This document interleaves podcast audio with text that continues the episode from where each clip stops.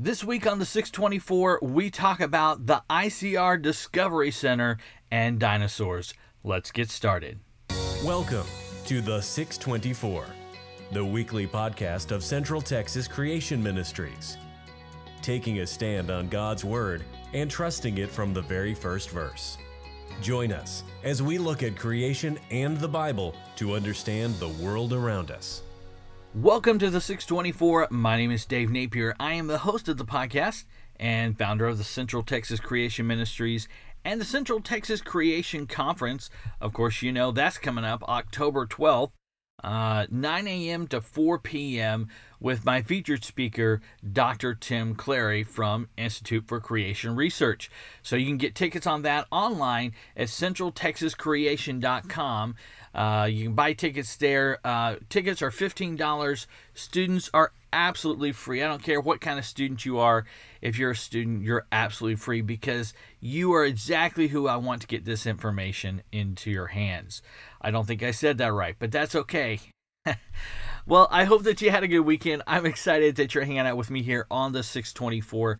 I know that you have a, choice, and I really appreciate it. Uh, before we get started, I wanted to point out the ICR Discovery Center is about to open. So, you know, Tim Clarey's coming to the conference on October 12th, but on September 2nd, ICR is opening up the Discovery Center. Now, I'm sure that they would say that their Discovery Center is going to be completely different and much better. But just to give you an understanding and an idea, in Kentucky and Ohio area, we've had for a while, uh, of course, Ken Ham, the uh, uh, Answers in Genesis, Creation Museum, and now, of course, the Ark Experience. Amazing stuff. You definitely need to go there, no doubt. But that's kind of a long ways away for a lot of people.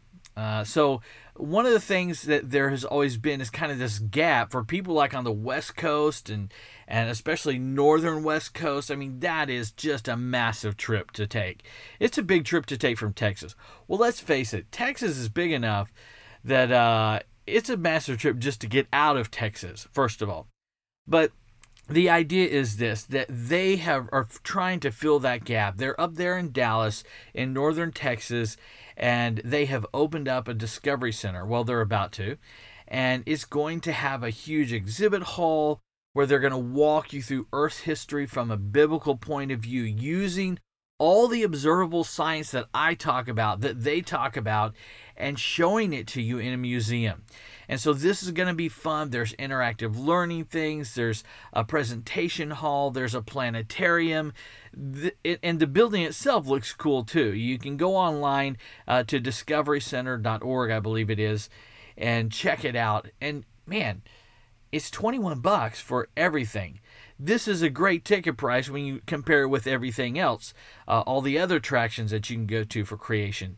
Uh, this is a great price for what you're going to get. It's right here in Texas, and of course you're right here in Dallas. So you or right here, you're right there in Dallas. I'm in Austin.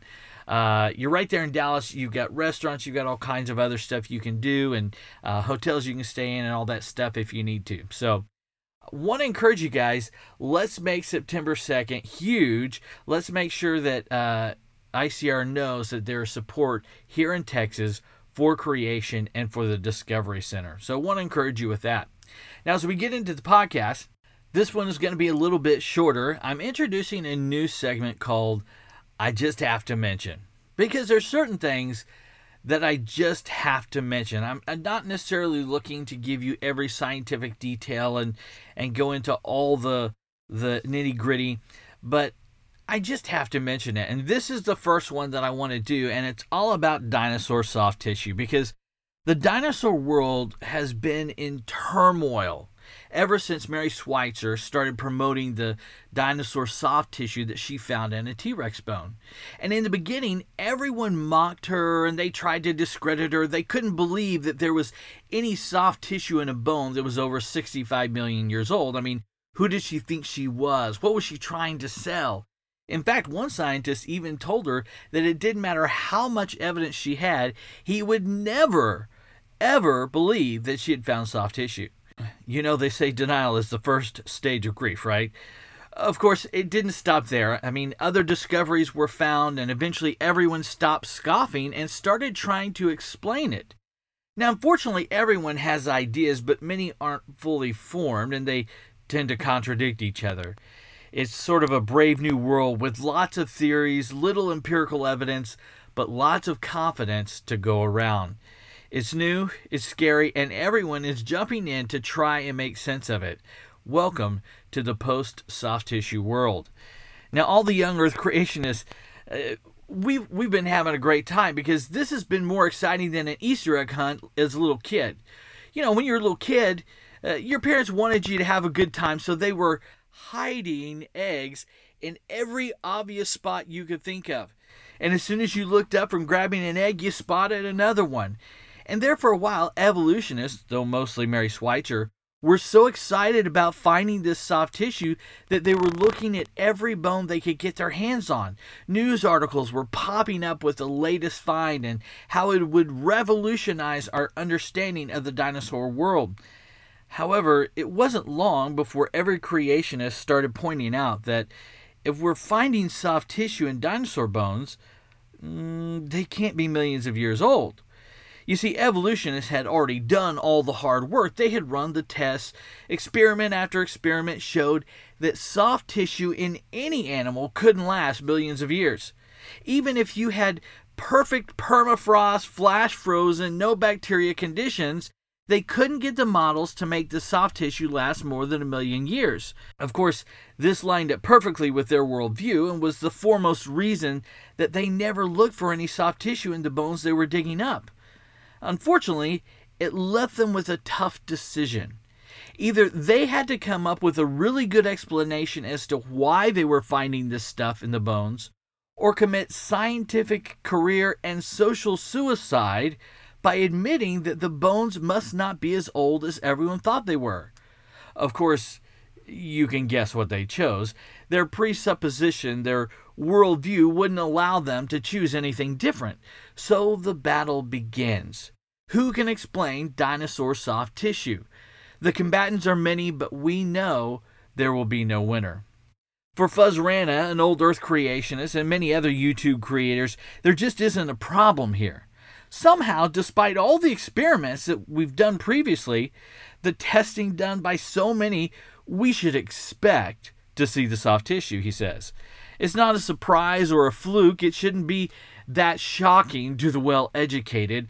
Only the uninitiated will misinterpret these findings and try to use it for their unscientific theories. Alas, poor Fuz. Creationists know him all too well. He hangs out with the likes of Hugh Ross and does ministry under reasons to believe, continuing to compromise on the Word of God with evolutionary stories and misguided good intentions, trying to convince everyone that with some reinterpretations and logical gymnastics, you can make the Bible fit the evolutionary tale. That is, rather than looking at real observable evidence to see how the world lines up perfectly with the Bible. Now, of course, then you have scientists like Mary Schweitzer and others who accept what has been found and dive deep into finding how this tissue can be preserved for millions of years. For Mary, she went with iron, stating that iron can preserve the red blood cells that she had found. She even did a two year experiment where she filtered the blood, pulled out the coagulants, she spliced open the cells to release the iron inside, and then let it sit in the lab for two years. And then at the end of the experiment, she found that the blood was definitely better preserved.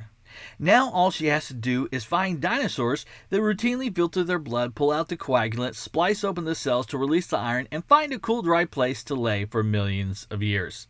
I wish her luck, but I'm not holding my breath. It's hard to believe that someone can continue to tout a worldview that goes against observable science. Now, I know the answer, I've heard it a million times. They just haven't found the answer yet. And I guess that makes my question when do you give up and accept the truth? Not anytime soon, I'm sure. If we fast forward to 2019, they've done studies and studies and more studies. There's one study in particular that may confirm one of the oldest theories that we didn't actually find blood veins and collagen and red blood cells. It was actually all the same leftover material from little critters eating the original proteins and somehow creating the exact replica of the structures that was once their meal. They've done some testing and there seems to be something to it. However, they need more time to verify the findings and continue to test other soft tissue finds. I'd especially like to see them test others that have been found previously. Not to mention the fact that this is a newer study and many other scientists haven't had time to review all the material and to test the theory. Of course, there are other problems as well, since they say we aren't finding the original proteins, but just identical structures. However, it turns out Mary chemically tested her findings and found remnants of hemoglobin, which of course is a component within blood.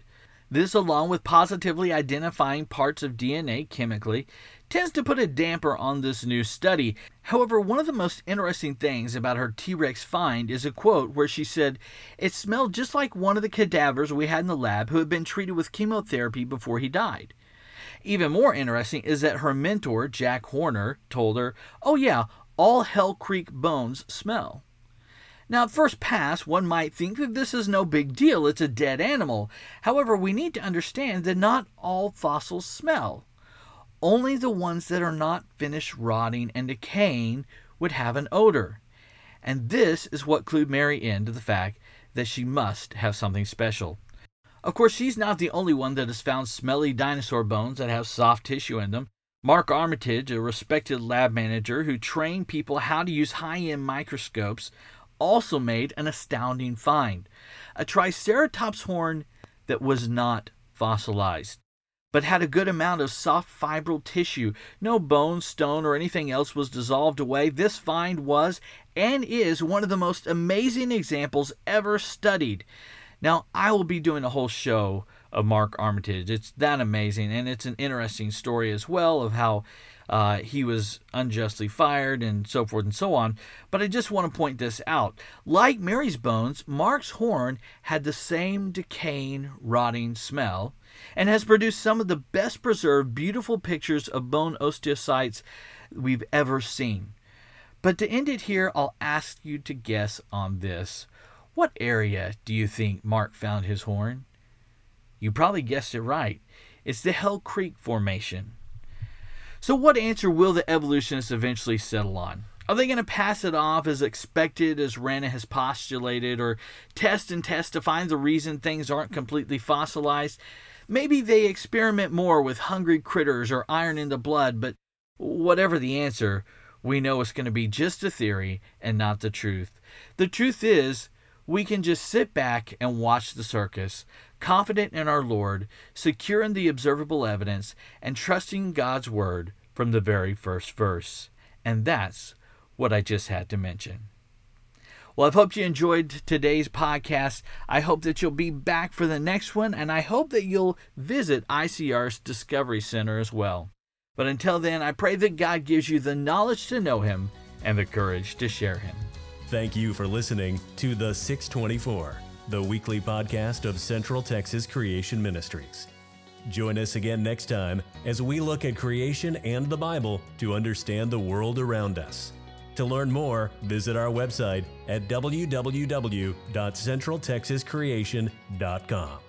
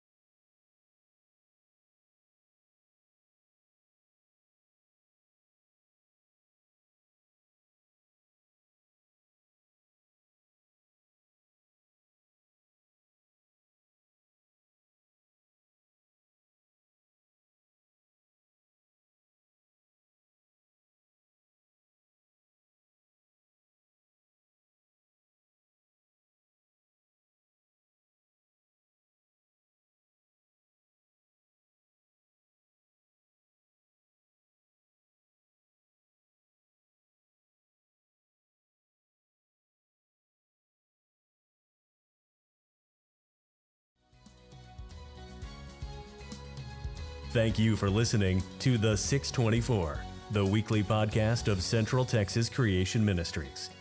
Join us again next time as we look at creation and the Bible to understand the world around us. To learn more, visit our website at www.centraltexascreation.com.